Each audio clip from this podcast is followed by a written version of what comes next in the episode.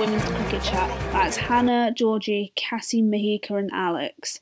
Coming up on today's podcast. So today I'm delighted to say we are joined on this episode of Women's Cricket Chat by Andy Tennant, who is the new head coach at the Sunrisers, also former Scotland international and Cricket Scotland women's assistant coach. So Andy, welcome to the pod. Today you're joining me, Georgie, and Alex. So just taken up this role and started mid October. So how's it all going so far? Yeah, great. First of all, thank thanks for having me both. Yeah, it's been great so far. So I think, as I've just said to you, I've been in post for about three weeks now. So first first couple of weeks doing sort of remote one to ones with the players, just getting to know the, the girls and the squads. We've also got a few players who are who are coming in and joining us for a few months just to see where we're at. Obviously, as a new coach, just looking at the playing stock, etc. So yeah, it's been really good. The welcome's been fabulous. Great bunch, yeah, great bunch of people. Really looking forward to working with them. Lots of talent. So yeah, I'm yeah, I'm super excited. What drew you to the role? Because obviously Sunrisers was a new team set up when they did the regional restructure, and they've had a bit of turbulence and instability. So, what made you take up the role and how are you going to help provide that stability? Yeah, so I guess all the all the things you've just spoken about, Alex, were the things that attracted me to the role. So, so I, the first thing to, to be really clear on is I've been I've been looking for an opportunity to work in the women's game for, for a little while now, and I'd kind of dipped my toe in the water, obviously helping out Pete, Peter Ross as, as assistant to the women's team. I'd also gone and worked in hockey for a few years as a performance director, and that had really sort of, I suppose, lit the fire in terms of just understanding the potential of female athletes and how far this can go. So from from that perspective, I, I was just looking for that opportunity. The Sunrisers come up. I spoke to a few sort of old friends, if you like, who are working in the women's game and asked them about the project, for want of a better word. I always hate it when football managers say that, so I don't know why I've just said it. But but yeah, and, and they said, look, great bunch of people. You'll enjoy working with them. There's a huge amount of potential there. It's a big region, you know, obviously representing London and the east, if you like, but nine nine counties, three first class, six national counties. So so there's a big talent pool there as well. So I was keen to get my teeth into a big project, and this is one. So lots of opportunities, lots of room for improvement. Exciting group of players. So yeah, what's not to like? And there was a lot of excitement over your sort of i'm going to say in inverted commas vision for the sunrisers when you first joined. That was the discussion and the excitement at oh we love andy's vision.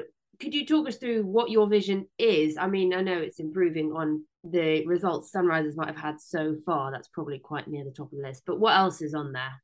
Yeah lots to be honest but I, I think it's it's that culture of continuous improvement. I don't think there's any magic bullets in professional sport or performance sport. I think it's a combination of hard work, doing the smart, doing things better, doing things smarter, and yeah, just working hard day in day out, and and taking you know taking those progressions. So this for me is a it's a long term project, but th- that's not to say we can't be competitive next year. I don't mean that at all. But but I think we we understand the journey we're on. We're really clear about where we are we're really clear about where we want to go. We want the Sunrisers to be an entertaining, attacking, successful team, and we're and I think we've plotted that journey out. And I think I, I think the other thing for me is really engaging the player group and the support staff who've been around. You know, Laura Marsh had obviously come in last year, and I had a long chat with Laura about about the good, bad, and indifferent that that she saw. So yeah, just engaging with everyone and just really understanding what we want to be about,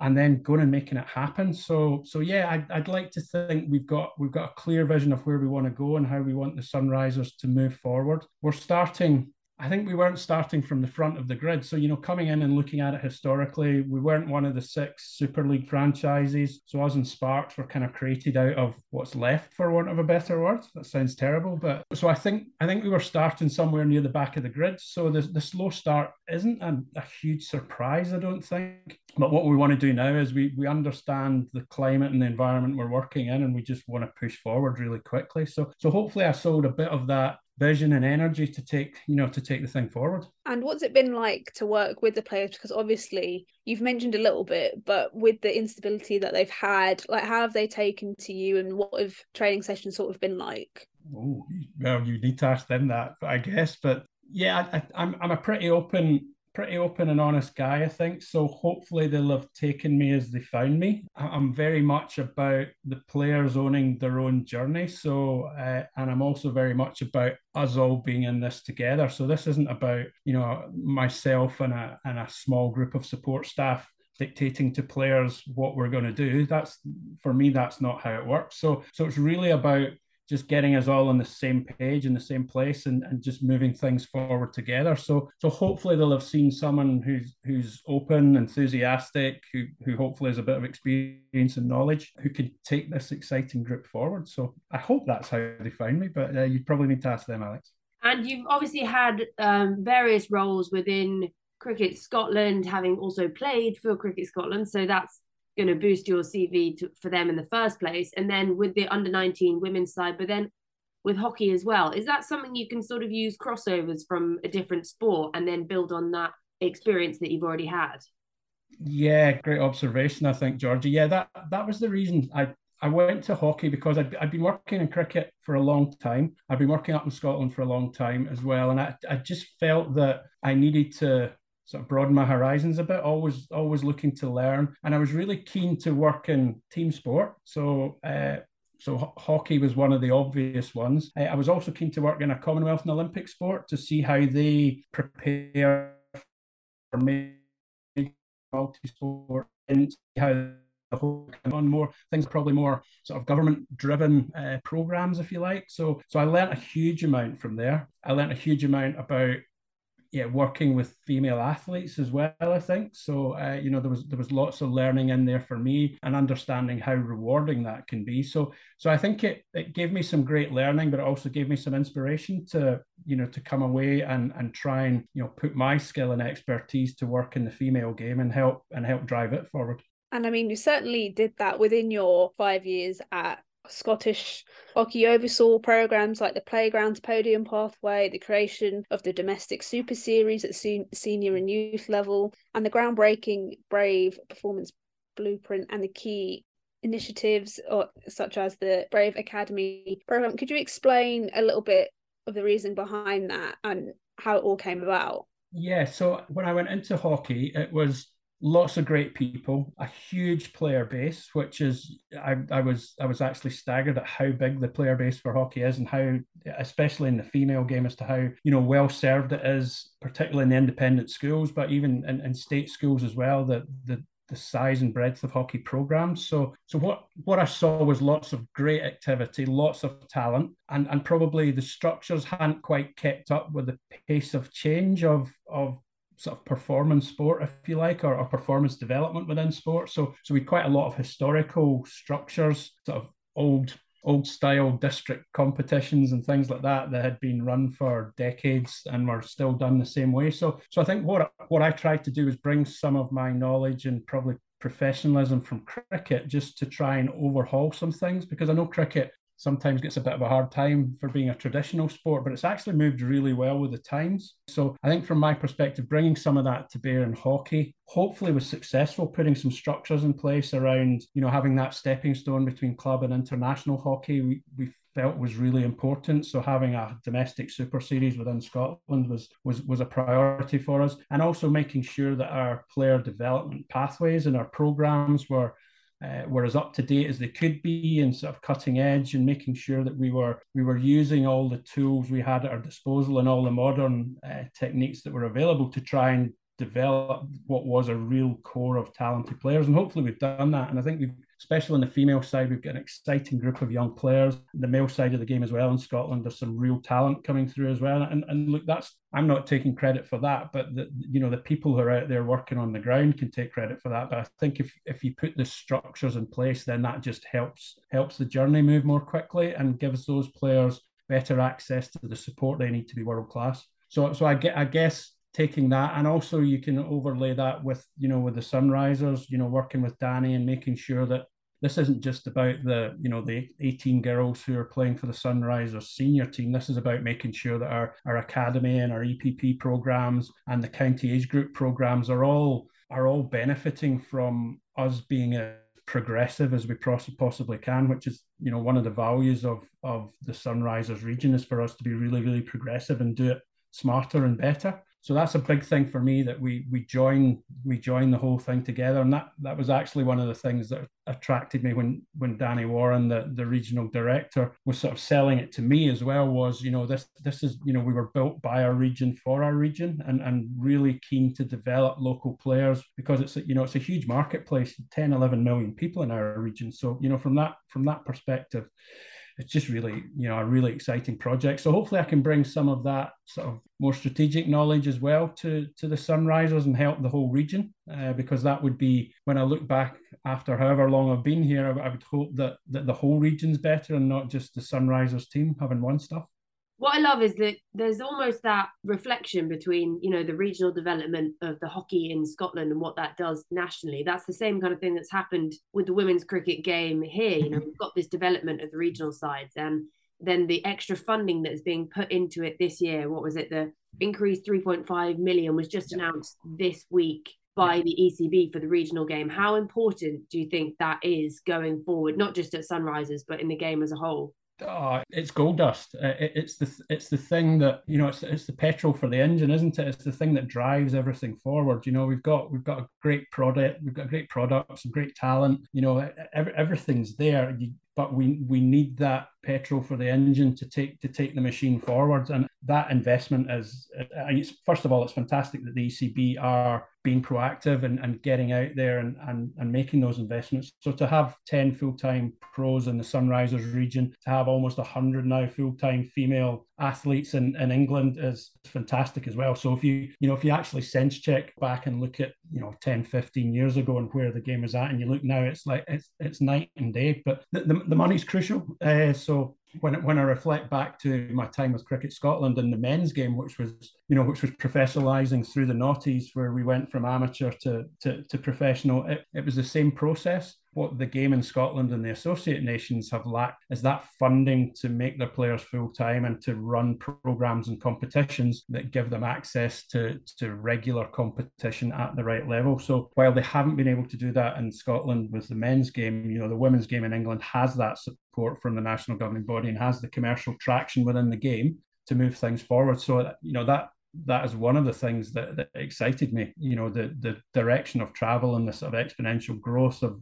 the women's game has, has just been been a joy to watch and and it's, it's something you know, I've got I've got a daughter so it's something that I'm really passionate about the you know that equality of opportunity to uh, you know to be a world class superstar in, a, in, a, in the best sport on the planet and you have got Scotland international Abtaha Maqsood at the Sunrisers, who we've had on this podcast before, obviously plays at Scotland. A very good team, the women's team in Scotland. You know, how can we increase the funding and the participation and what they get for Cricket Scotland's women's side. Because obviously we've seen the men's side recently not quite get through to those Super 12s in the World Cup. Mm. It's been exciting stuff. The traction around them has been amazing and it's obviously come a long way. You will have seen that over the years. But what can we do for the women's side as well? I know you're not as involved with that anymore, but you've got to have an eye on it, I'm sure. Oh yeah, look, still still passionate about it. I'm you know I'm, I'm very proud of being you know Scottish and British, but yeah, so I'm I'm always keeping an eye on what what's happening there. I think that first of all about you know abs is a first of all she's a superstar human being. So you know she's a, she's a great person and she's an extremely talented cricketer. And i'm just really looking forward to working with her in a full-time environment to see where her journey can take her. You know she's a she's a brilliant role model for so many people out there. So that that's a great start, but really looking forward to you know trying to take her game to the next level uh, as well. So yeah, there, there are there are lots of Abtaha Maqsoods in Scotland. There are lots of talented young female cricketers as well. I, I think the under 19 World Cup is brilliant exposure for them. So you know, hats off to the ICC for finally coming to the party with that and, and having a, you know, a women's under 19 World Cup to go alongside the the boys under 19 World Cup. And obviously Grace will be going from the Sunrisers with the with, with the England team. Do you think and... he could captain that side? Because I've had an eye on her for a while thinking that. And I've spoken to her dad before when at a Sunrisers game and she's just got that kind of cricket brain. Apparently, even when she was really young, she used to sort of stand by the umpire and get all the, you know, sort of chatting away to him about this, that. And do you think she could captain that side potentially? Oh, look, she could. Uh, not for me to tell Chris Guest and, and, and Richard Bedbrook how to do their job, but look, she could. She's she's a yeah, she's an incredibly smart cricketer, given you know, given how long she's been on the planet, she would never be shy of a few words. So she's not she's not going to clam up in the dressing room. So yeah, look, she she could captain that side. She's a talented opening batter and, and off spinner. I'd probably be keen to to let her just do that because she's so good at it. But yeah, if, if I'm sure if she was asked to captain that side, she would be all over it and she would do a fantastic job. Also, just a little bit on your time back with Cricket Scotland after you left Scotland hockey. I'm just curious to know if you ever got to chat to Sue Strachan at all and like run anything past her because we've had Sue on and she's got great visions for Cricket Scotland, but I just wanted to pick your brains on it. And we love Sue.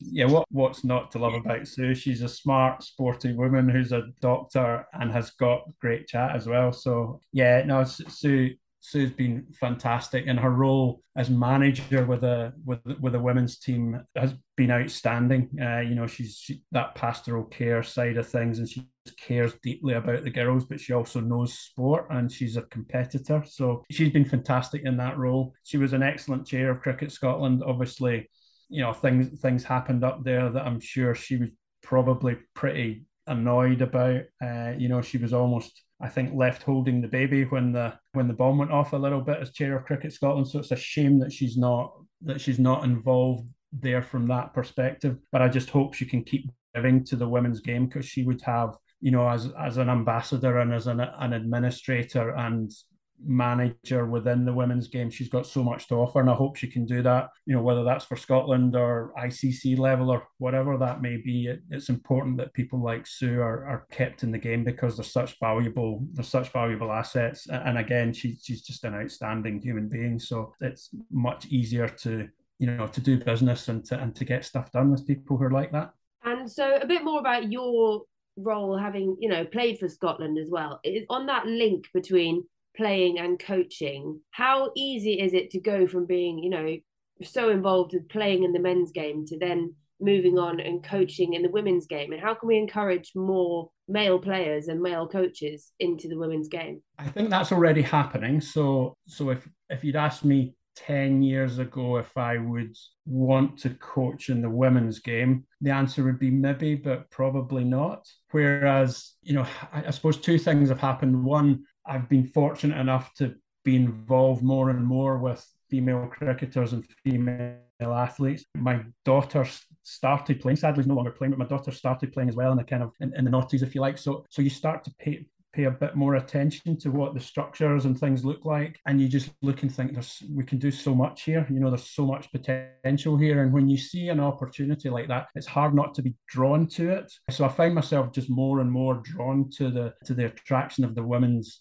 game and how it was being played. And obviously the skill levels have risen exponentially as well. So from a you know from a coaching perspective you look at it and think you know i can i can make a difference here. So it, it almost felt like a I was being drawn in and drawn in, and it kind of felt like it feels like a no-brainer in the end. That you know, why wouldn't you? Uh, why wouldn't you want to be involved in that? And I, and I think a lot of male coaches are to, and I also think it, there's a there's a I think there's a certain type of of coach who who's more likely to be successful in the women's game, and I think a lot of those guys are starting to migrate towards it because they see the challenges and rewards that working with female athletes brings, and I think they get drawn to that challenge as well. So, so I think that process is already starting. Uh, and to go back to the your first the first point of your question, I guess the the transition from playing to coaching is one that some people make by accident, some people make by mistake, and some people are probably always going to do it. And I, I probably felt from the age of 25 that I was going to coach because you can probably just tell I, I, I, was interested in the first of all the, the trials and tribulations of being a left arm spinner and, and, and trying to make my way and become a professional cricketer, which I found incredibly bloody hard if I'm being honest. So while being talented, so but not as successful as I wanted to be. So so actually analyzing my own journey and and my interactions with coaches and thinking, yeah, I really want to do that because I'm interested in how people perform and how people get better. And I also want to make sure that the next generation can have some, you know, not better support and input because I had lots of good coaches. But yeah, we, we keep taking coaching forward and how we help people get better forward. So I probably always knew I was going to go there. And it was it was it just felt like a natural continuation to towards the end of my playing career to do more coaching to get involved in coaching and and then to sort of migrate into that as playing finishes coaching starts. Because if you want to stay in the game you can you can either sit in the boundary and tell everyone how good you were and and and criticize everyone ad nauseum for 30 years or you can get stuck in and and help people get better and move the game forward. And I always felt that I wanted to be the, the, the latter of those two. So I always knew it was coming but I had great support from from Cricket Scotland, you know, R- Roddy Smith, who was the, chief executive at the time, was always really good at promoting us to get on ECB level three, level four coaching programs. And they were great learning environments for me, uh, you know, in the early 2000s, doing, doing my level three at the old Lilleshall with some great people, you know, Gordon Lord and some, some great coach developers and educators who worked in the ECB system. And then on to doing the, the level four program, which was the best learning experience that, that I've had in my in my life. As you can tell, I probably wasn't a great scholar, but uh, but yeah, it was just a fantastic learning experience. So I've, I've been fortunate that I've been well supported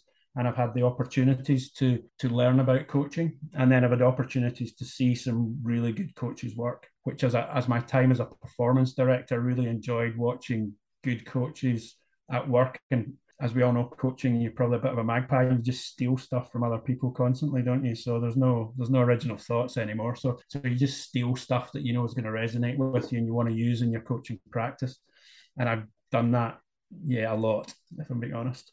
And having coached in the men's game and in the women's game, what are some of the main differences between the two genders? Hey, great question. So the, the similarities are we're all human. We've all got frailties. We've all got egos. We've all got bodies that break. We've all got physical limitations. So that you know the the ninety eight percent of our DNA is shared. So so there's so there's there's so many similarities. So you you you're taking the vast majority of of the knowledge that you have and just just applying it and recognize you're working with an athlete so I think most most of it is the same. Where there are differences, and and and I would be really keen to highlight that. And, and I guess what used to happen in cricket was I think working with male cricketers was the norm, and then working with females was seen as something different. And I think going and working in hockey has taught me that that's not how it is. You know, you, you have athletes, some are male and some are female, and there are there are challenges and rewards that are slightly different for working with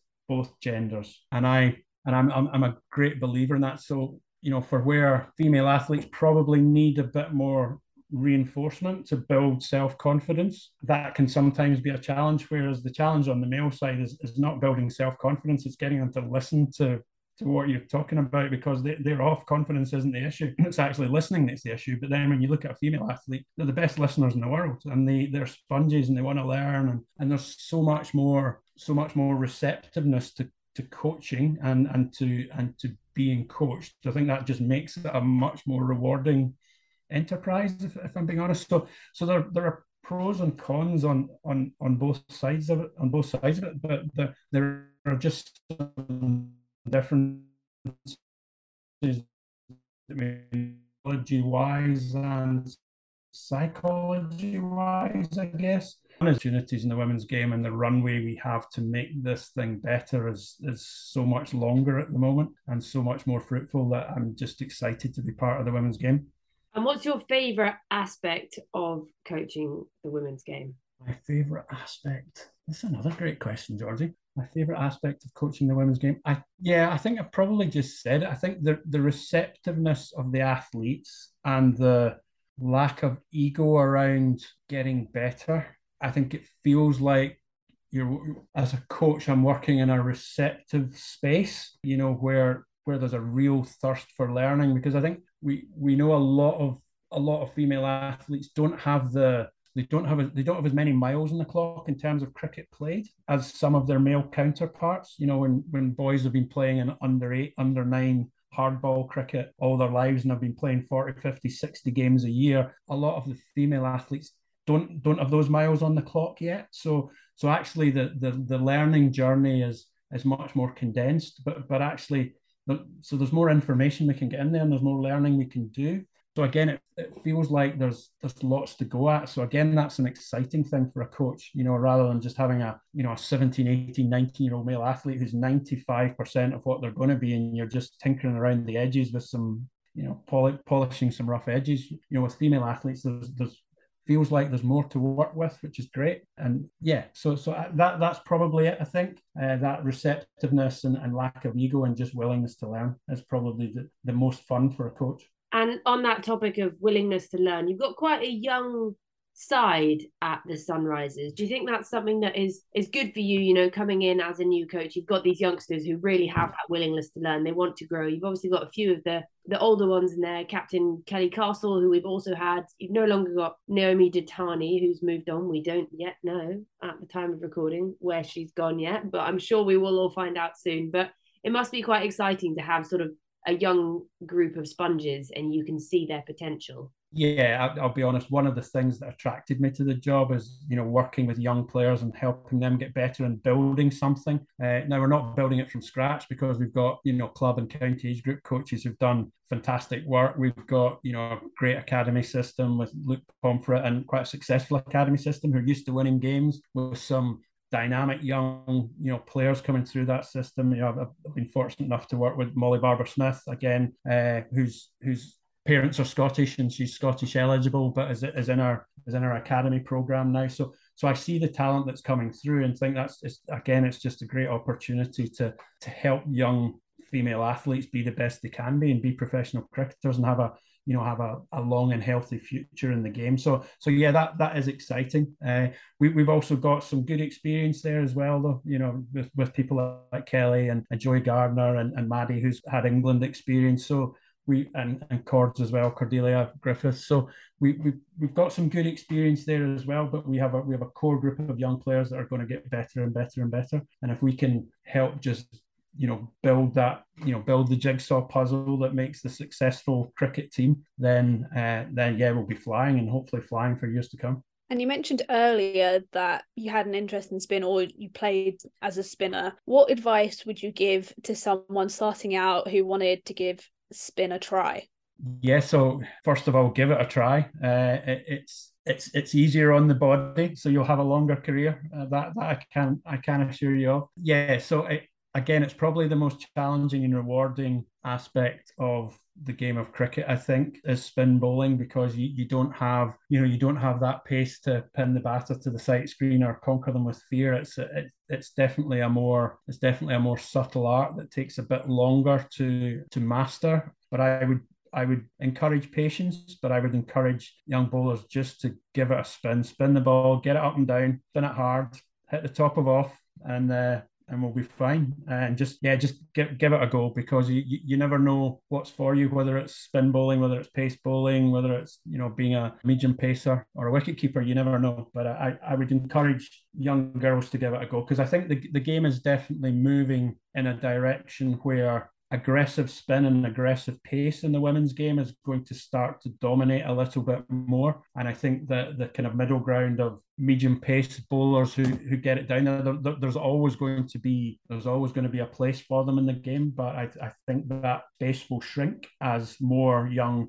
Issy Wongs and and Freya Kemps and Lauren Bells and quick bowlers come through and more Charlie Deans and Maddie Villiers uh, and Sophie Ecclestone start to appear as well that, that I think the space for that kind of I hate to use the word military medium because that's unfair because a lot a lot of those medium pace bowlers are very skillful but I think they will get squeezed so so give spin spin and pace a try and uh, and see where it takes you. Do you think spin has become cool these days? It's always been cool, Georgie. Oh, oh yeah. yeah. in, okay, I'll yeah, look, it. Has spin become cool no, it has. in the women's game? It may have always been cool in the men's game, but it's, yeah. it's quite the, the thing now. Uh, yeah, I think so. I think so. Uh, it, it's it's a way to be successful in the, in the women's game. Certainly to to this point, you know, good quality spin bowlers in the women's game are extremely difficult to play. And I think as as they continue to improve, I think as spin rates go up and and we we start to to physically prepare our young spin bowlers better, they're going to get more revolutions on the ball and are going to become even stronger. But the other side of that arms race is we now have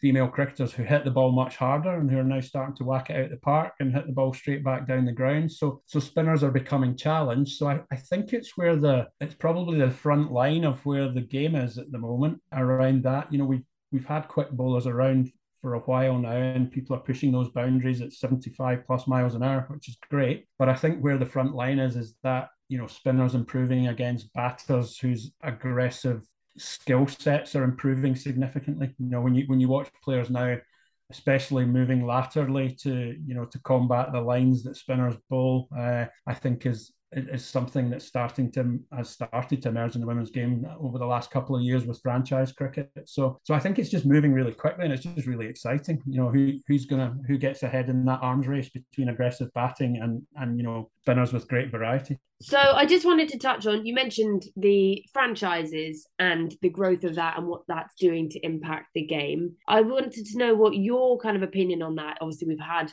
the emergence of the 100, the Women's Big Bash is currently going on, the ever tentative but probably happening, but we think happening but not yet confirmed Women's IPL, the Women's PSL, the Women's CPL, and then the likes of someone like Deandra Dottin, who's actually left international cricket completely just to play franchise. It's great that we've got all this, but people leaving international maybe not that great. But what's your thought on the growth of women's domestic and franchise cricket and what that's going to do going forward?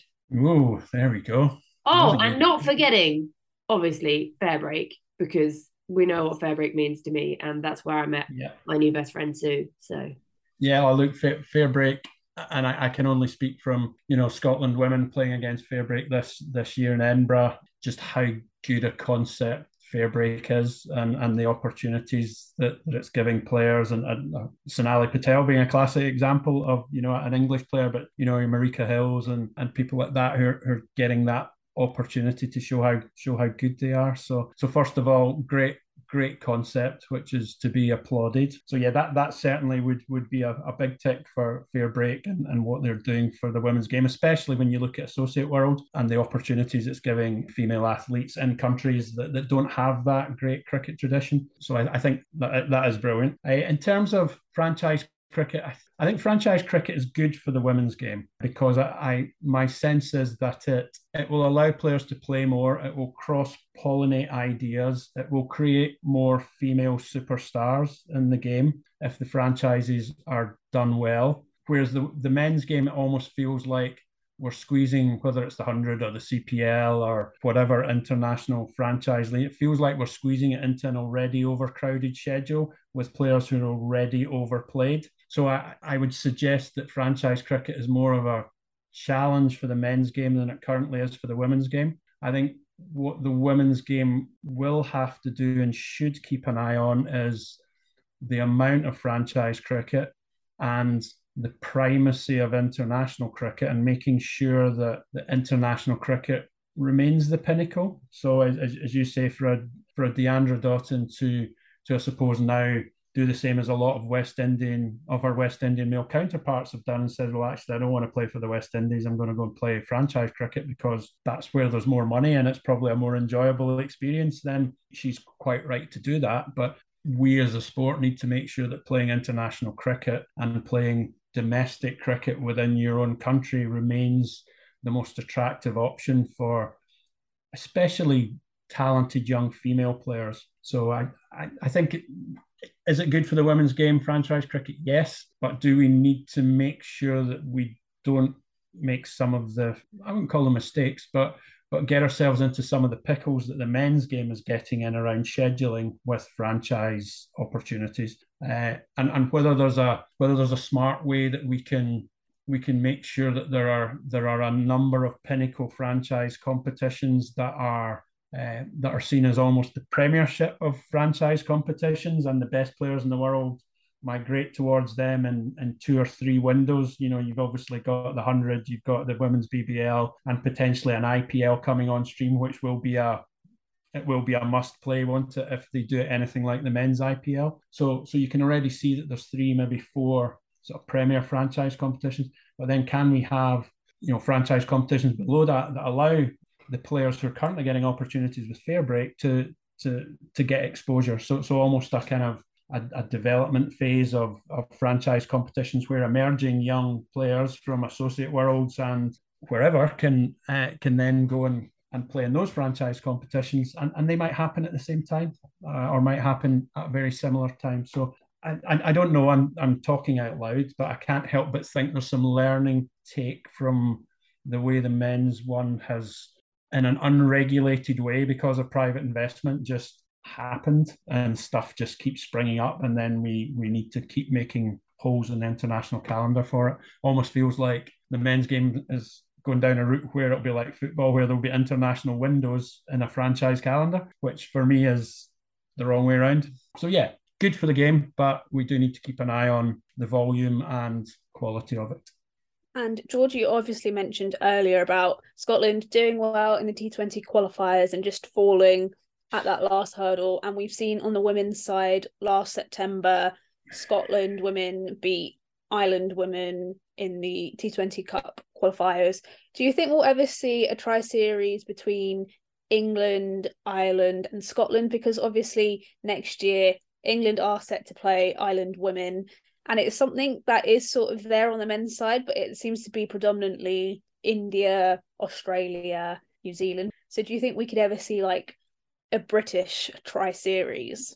Yeah, you, you would hope so. I think like when I was performance director for Cricket Scotland, I was always trying to to make that things like that happen. You know, when we we did things in the men's game like the North Sea Pro Series and you know competitions where the Irish and the Dutch and ourselves would play tri series. I think if, if I'm being honest, I'm sure England has ambitions, you know, elsewhere, and they I feel that England sometimes looked at these things and say, well, yeah, it would be a nice to do, but actually, if somebody's offering me, you know, an A series against Australia in Australia for two months, or a tri series against Scotland, Ireland, and the Netherlands, and an ICC Europe 11 or fair break, then it's not a difficult choice for them. So, I, I yeah, I would like to think that would happen, like a, a, a UK Four Nations or, or or a European Four Nations would happen. And I think for developing England players, and I know the England A program is getting bigger on, on the women's side. I think there's a, a games against Australia next year alongside the Ashes, which I think will be fantastic. So so I think even for for young England players in, in England, what was the academy or an England A team playing against Scotland and Ireland and, and potentially the Netherlands, I think would be a good quadrangular. And I think would would probably be pitched about pitched about right. So yeah, and I and I think you know with, without speaking for Scotland, I think more exposure to competition against the English domestic teams for the Scotland women's team would, would be good because I know they they valued the, the the county programs that they used to play in, albeit I think they were playing at a level that, that they could probably have played at a higher level than that. So I think I think those types of exposures on on you know for Ireland, for Netherlands, and for Scotland, uh, I, I think can only be good. And and we can already see, you know, Irish players, Gab- Gabby Lewis, you know, Orla Prendergast, you know, some of some of the Irish players, you know, Kim Garth, who unfortunately went to Australia. We've had Leigh Kasperek, who's gone to New Zealand, etc. Kirsty Gordon, who's gone to England, etc. So so yes, yeah, stopping that drain to other countries and allowing giving those countries the opportunity, I think, is something I'd be passionate about because there just isn't enough cricket. You know, the men's the men's team fell short in the T20 first phase, they hadn't played enough cricket. You know, they, they, they've got, they've got, there's an outstanding team there of great cricketers. You know, you look at young guys like Mark Watt and, you know, George Munsey who whacks it out of the park and, and, you know, some of the young players who are coming through and some of the guys who've been there for a while, they just haven't had the volume of cricket. So, you know, Scotland had two T20 internationals leading into the T20. That's all they played in the last year. So you can't you can't expect to be in a rhythm and to perform at your best when that's the the only opportunities you've had. So they, they were kind of they were never beaten before they started because they gave a great account of themselves, beating the West Indies, should have nailed Ireland and didn't, and that's what's Betting us on the backside, isn't it? You know, is not closing out that game against Ireland, or we'd be in the Super 12. And in the women's side, very, very similar. Our, you know, the preparation phase, I was assistant to Peter, the preparation phase. If it wasn't for fair break and playing Ireland just before the T20 prep phase, we would have played no cricket over the summer. So it's very difficult to go in and compete against countries that are playing not necessarily week in, week out, but have got you know big big fixture programs when you're you know you're you're surviving off scraps and, and that's that's really really difficult that unfortunately is scotland's reality probably netherlands reality a little bit as well ireland have got more opportunities because they're now a full member but again that you know that's for the world game to to sort out the the competition schedule and, and decide whether it wants to globalize the game or decide whether it wants to make lots of money for a small number of countries. And I'll step off my high horse at that moment before I get into trouble. No, but it's really interesting what you were saying about domestically and stuff like that because i know there's been rumblings and murmurs on twitter about on the men's side potentially expanding the t20 blast to scotland. So what would you think about that? And potentially if they're able to expand the 100 to say scotland? Because we've got a welsh side but we don't have a scottish side.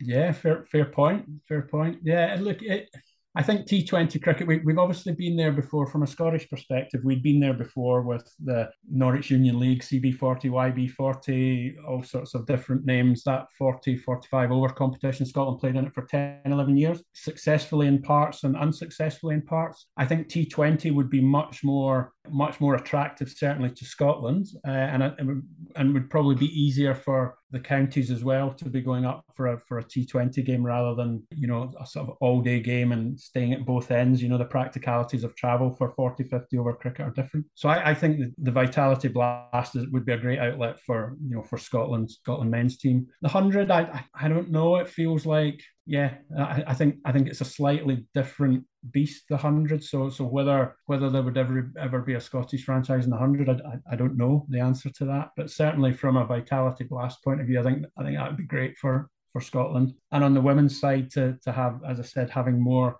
contact with the with the eight regional franchises, I think I think would be good.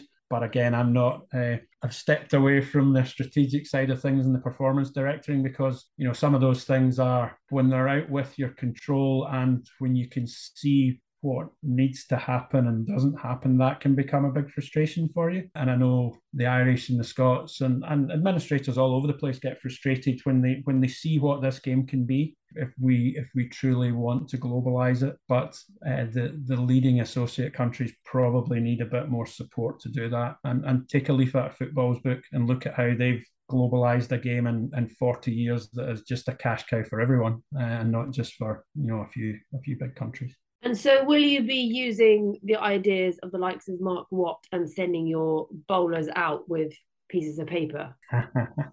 we just see the Sunrisers yeah. bowlers heading out and whipping these bits yeah. of paper out, but like, okay, yeah. right. Yeah, all, all I can say is if Mark Watt had a piece of paper, it must have had big writing on it. So, uh, yeah, no, look, no, Mark is Mark is an incredibly talented uh, game player because he, he, by his own admission, would, would admit he's not the biggest turner of the ball, but he's probably just about the smartest game savvy spin bowler that I've seen. And he's always, he's a br- brilliant kid. I've known him since he was 13, 14, and, and he's always been willing to experiment with different things and, and play around with stuff to make himself as elusive as possible, if you like, uh, which makes his skill set eminently suited to T20 cricket. You know, his 23, 24 yarders, his, his carom balls, his leg breaks, because he started off as a left arm leggy originally. So it came quite naturally to him. And, and he, yeah, but it just shows you what, you know, what is possible all over the planet. So, uh, but he, he's a great example of someone who's, who, who's now finding his feet through exposure.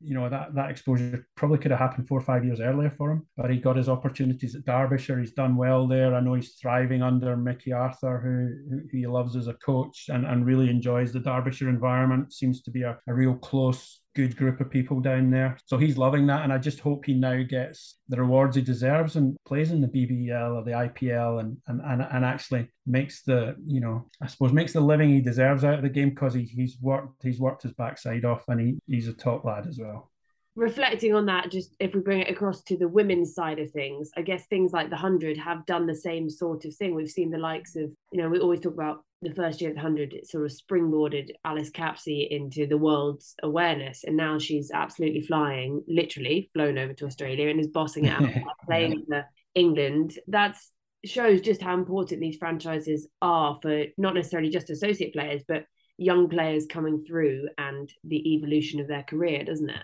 yeah, and, and that's where I think when we were speaking earlier about the you know about the benefits of the hundred and franchise cricket in the women's game. When you know when you look at someone like an Issy Wong who went over and played Big Bash, and then all of a sudden is playing the hundred, and then makes a Test debut, and you know the, the, the rise is almost meteoric. But you know Issy's been at, at that for a while, but she she just now has the platform to to show the skills that she's got, as do many many young players, and I'm hoping you know people like Grace will follow that and be the and you know be the next raft of players who play in a women's IPL and and who star in the the, the big bash and, and make their name there because I think that exposure is is all the girls have needed, isn't it? just to give them that inspiration to say, you know, I can I can be this, I can be a superstar in this sport, and just the difference the difference that that creates. And I I can't share the lived experience of a, of a young female athlete who's 17, 18, 19, but it must be so exciting at the moment to think, wow, I can make a living out of this and I can probably make a lot of money moving forward as well. And I can be, you know, I can be a superstar like, you know, my heroes who were probably previously Serena Williams and, you know, tennis players and, and, and people like that. Or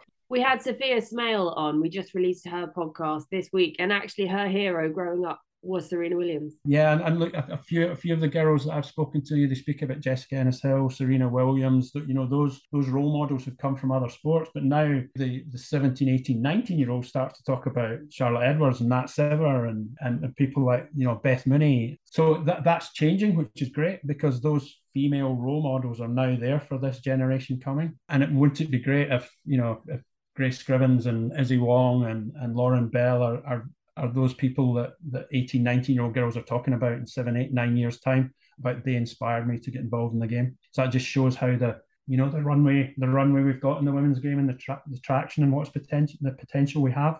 And you mentioned uh, charlotte edwards who obviously england legend but heads up the vipers who quite often are the team to beat. You'll be taking her on this year. Are you excited for the idea of, you know, the coach matchups now as well? Yeah, you know, I haven't really thought about that too much because it's yeah. I mean, the coaches don't bat and bowl, so yeah. We obviously we want to put competitive sides out, and we we do look at, at matchups and are trying to outthink each other. But I think for me, it's it's giving giving and supporting the girls to get the information and the skills they need to go out and take on what is a very good side. And you know vipers have been have been a powerhouse. And if there is such a thing in the in the women's game for a few years now they've got a you know they've got a fearsome bowling attack. Charlotte has surrounded herself with lots of good cricketers down there. So from that perspective they they are a bit of a yardstick. You know there's someone they're they're a team that that other teams aspire to beat, and we're the same as that. But I think I'd be much more focused on getting our, our young female athletes prepared to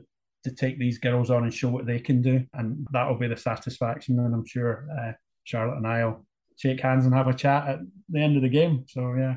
And so bring it back to you and the Sunrisers. Um, you're starting to get to know the girls and the players and the squad around that. What's the next step? So we're recording this beginning of November. So it must be coming back into sort of winter training and that. What's next for you and the Sunrisers? Yeah, so we're we're in a kind of a bit of a physical block at the moment. So the, the, the girls finished towards the end of September. I've had three, four weeks off to go and recharge the batteries, let the body and the mind rest a bit. So lots of people have been away on holiday, but we're now back in. So we we had a welcome back day last Sunday, so Halloween weekend, where we kind of connected as a as a group. So we had the the vast majority of the, the players in at, at University of Hertfordshire uh, at the, the sports campus in there. So, and we we're now in a physical training block where the group will train three four times a week through November, and we will start again at Finchley in the indoor centre in December, where we'll do a sort of uh,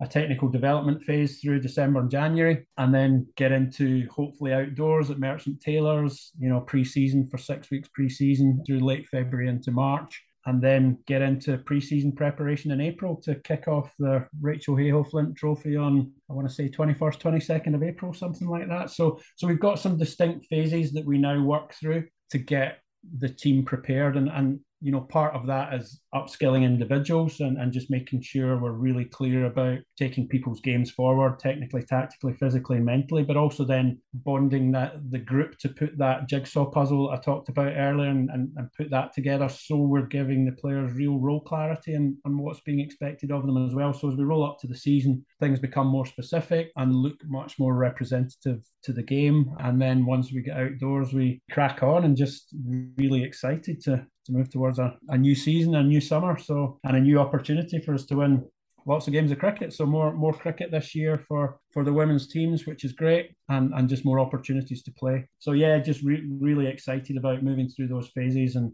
can't wait for late April already.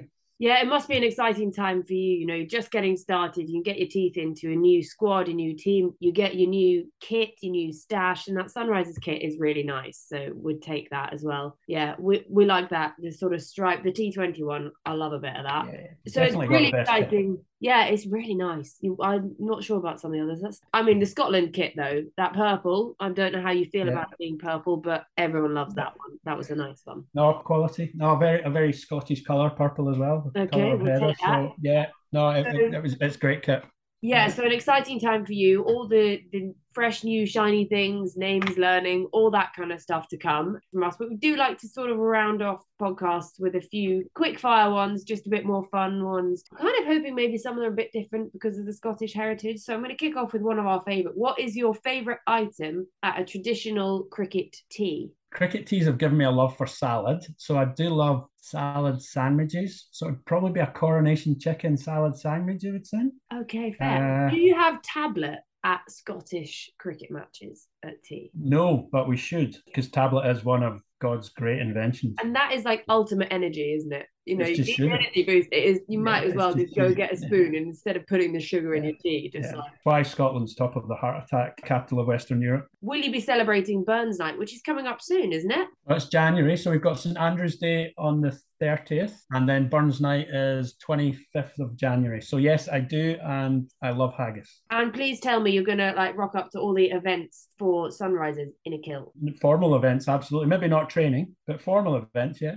Other than haggis, what is your favourite Scottish dish? Tandoori chicken makni masala from the from the Taj in Prestwick. Yeah, I love in, I love Indian food, and the the heritage of Indian cooking in Scotland is strong. So that would be that would be my second favorite. But good old, I don't know if you you don't have square slice sausage in England, do you? So sausage, it's actually a square or a rectangle. So square slice sausage is like one of the ultimate delicacies. Sounds a bit like spam, if you ask me. No, no, no, no, no, no, no, no, no, much better, much better. I'll I'll bring you some down, Georgie. Can't wait. That's good. If not cricket, what would you have done? Or what would you would have wanted to do? you know, it was always sport. My ambition when I was at school, which shows you how academic I was, to be able to wear a pair of shorts to work was my ambition at school. So I've managed that. So yeah, I don't really know. I, it probably would have been in sport somewhere because I, I, I love sport. My background was in building. So my dad owned a building business. So it would probably be in property development or something like that. I love nice property and seeing inside nice houses and good architecture. I, I love that. So yeah, Favourite genre of music?